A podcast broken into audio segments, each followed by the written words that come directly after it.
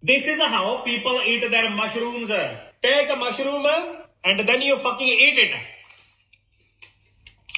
Now let me show you how I eat my mushrooms. Ah, ah, ah. Get boiled potatoes, come in me seeds, chili paste, salt, and mix fucking well.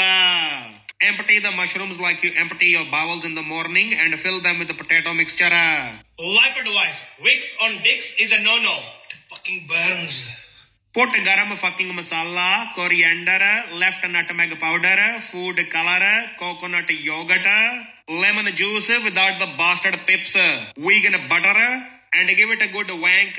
Coat the mushrooms in it, put some vegan fucking cheese, and bake the mofos. And look at this. Bye bye. Enjoy the tandoori mushroom and Gordon Ramsay. You and I should get a room.